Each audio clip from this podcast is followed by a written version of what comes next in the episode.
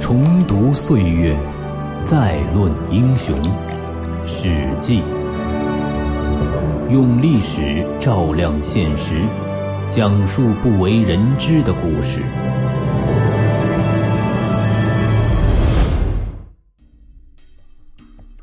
本节目由凤凰网历史频道、凤凰 FM 联合出品。点击订阅，第一时间收听最新内容。如果您对本节目有任何建议和意见，都欢迎您在评论区里留言，我们都会及时回应。最近一则骇人听闻的人伦惨剧传遍了中国的大江南北。甘肃康乐县景谷镇阿姑村山老爷湾社的一位年轻母亲杀死四个孩子后服毒自杀。不日，该女子丈夫再次服毒身亡，四世同堂的八口之家六口人身亡。当我们为惨剧震惊之余，不由得想透过凄惨的悲剧本身，洞悉此类悲剧背后的缘由究竟是什么。人类都有舍身保卫后代生存权利的本能，所以大凡做父母的，只要觉得还有一线生机，都会奋不顾身的为自己的孩子争取着最后一丝希望。而在中国传统文化理念中，为自己的家族留下后代继承者，更是一种人生存在的必然目的。正所谓“不孝有三，无后为大”。所以在对待自己的孩子方面，中国的父母往往更加小心，而且呵护备至。除非为人父母的他们已经觉得孩子不仅生存机会渺茫，更可能因为之后的磨难而生不如死。战乱之中是最容易出现这种情况的。安史之乱中死守睢阳之战，便是历史上因绝望而杀死孩子的一个典型。唐至德二年，安史之乱中的匪首安禄山次子安庆绪，派部将尹子奇率军十三万南侵江淮屏障睢阳。名将张巡与徐远等数千人在内无粮草、外无援兵的情况下死守睢阳，前后交战四百余次，使叛军损失惨重，有效阻遏了叛军南犯之势。遮蔽江淮地区，保障了唐朝东南的安全。在围城过程中，由于叛军在城外壕外再加筑栅栏，以作长期围困，这时城中守军很多因饥饿而死去，留存又大多伤残疲惫不堪。张巡为了提升士气，杀妻爱妾，煮熟后犒赏将士，城中的百姓们也纷纷效仿。将自己的妻子和孩子杀死后充作口粮食用。这则骇人听闻的吃人事件的背后，正是折射出了城中百姓深深的绝望。而更为根本的原因在于，很多人想到城破之后，妻子和孩子非常容易成为匪军的杀戮对象，也考虑到围攻战继续下去，很多人可能直接饿死，这才出此下策。将妻子，尤其是自己的孩子牺牲掉，在当事人看来，这已经是他们能做的最后一层保护。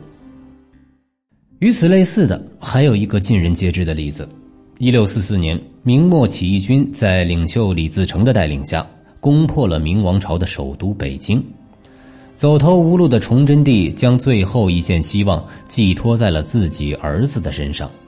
让人将太子义庄后带出皇宫，而对于自己的其他孩子，尤其是女孩们，自觉无力继续保护的皇帝，不得已亲自出马，大开杀戒。终于在自己自缢而亡前，将自己的孩子们砍得七零八落。这已经是这位绝望的父亲最后能够保护自己孩子的办法了。战乱之外。灾荒之时，也容易发生这种杀子父死的情况，其原因也类似，就是家长明确知道再无活下去的希望，杀子后自杀是逼不得已的最后一步了。如民国史料中就有记载，安庆城外五十里古桥地方，农人一家八口，因绝食多日，毫无办法，阖家同时服毒自尽。也有借贷无门而全家服毒自杀的，都是灾荒年代无以为生、杀子赴死的典型例子。在平时，另一种状况导致杀子自尽的情况，在古代就屡见不鲜了，这就是复仇。比如南宋洪迈的《夷坚志》记载，宋代建炎年间，蔡世志之子某人任官途中，私下与一个妇人乘小艇，而让妻子和一双子女乘另一艘船。妻子久等不至，暗暗派人侦之后，一天就派小童持盒前来。说是夫人送点心来，蔡某打开一看，竟是儿子和女儿的头颅。等到蔡某惊痛如痴的等待到那只船来到，妻子却已经自刎身亡了。这是一起恶性的家庭纠纷事件。在路者认为，这类妒妇凶悍的势力表现出妇人天资至人，故杀子允身而不惮。传记中所在或有之。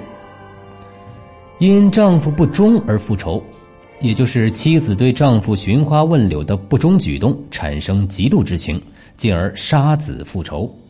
这多少类似于古希腊埃斯库罗斯的悲剧《美狄亚》中杀子的模式。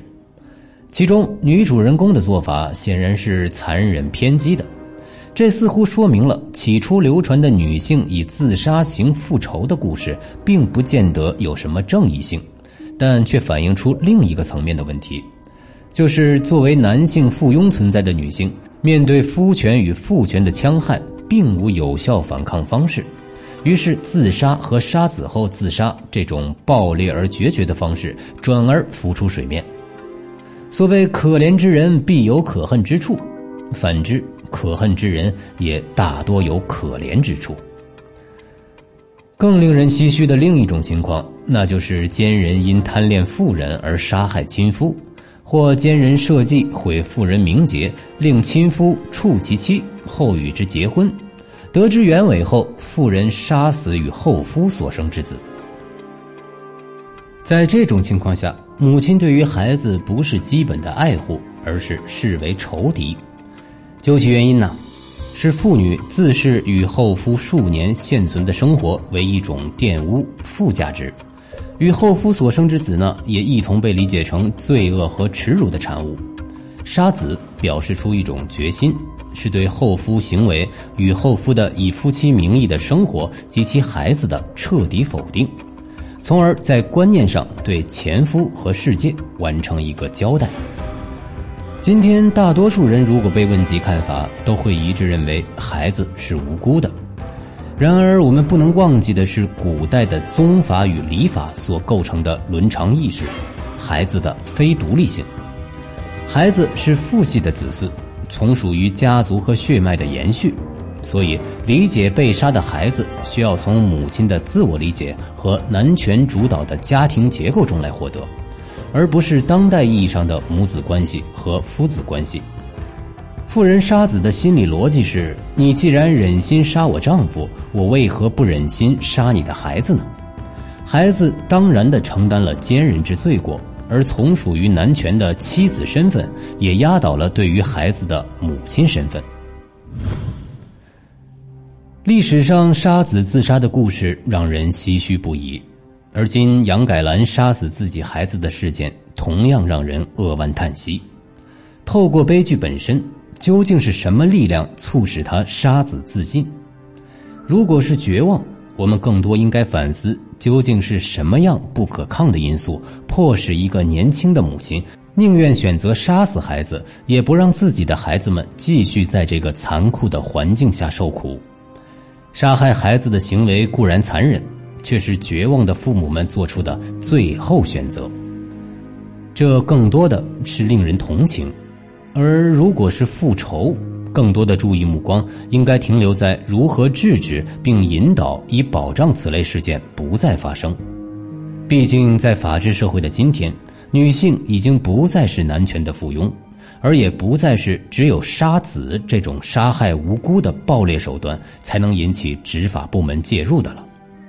前现代的落后思维必须得到引导和矫正。欢迎下载凤凰 FM 客户端，点评节目，分享观点。凤凰 FM，随时随地聆听世界的声音。本期播音大川，后期制作博涵。